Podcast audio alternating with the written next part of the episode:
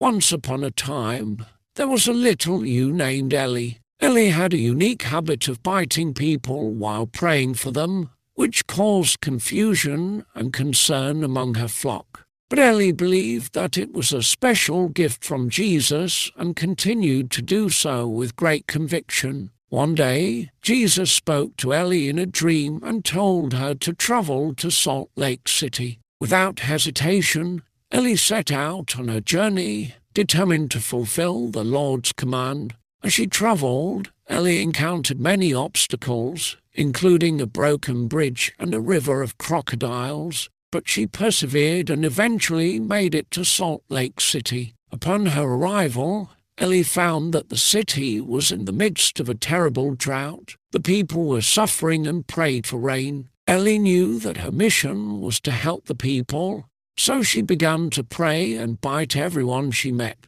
To the surprise of all, it began to rain heavily as soon as Ellie started praying. The rain continued for days, providing much needed relief to the parched land and its inhabitants. The people of Salt Lake City were amazed and grateful, and they began to understand Ellie's special gift. From then on, Ellie was welcomed everywhere she went, and her biting was seen as a blessing. Ellie continued to travel the country, spreading the love of Jesus and helping people in need. She lived a long and fulfilled life, always following the guidance of the Lord.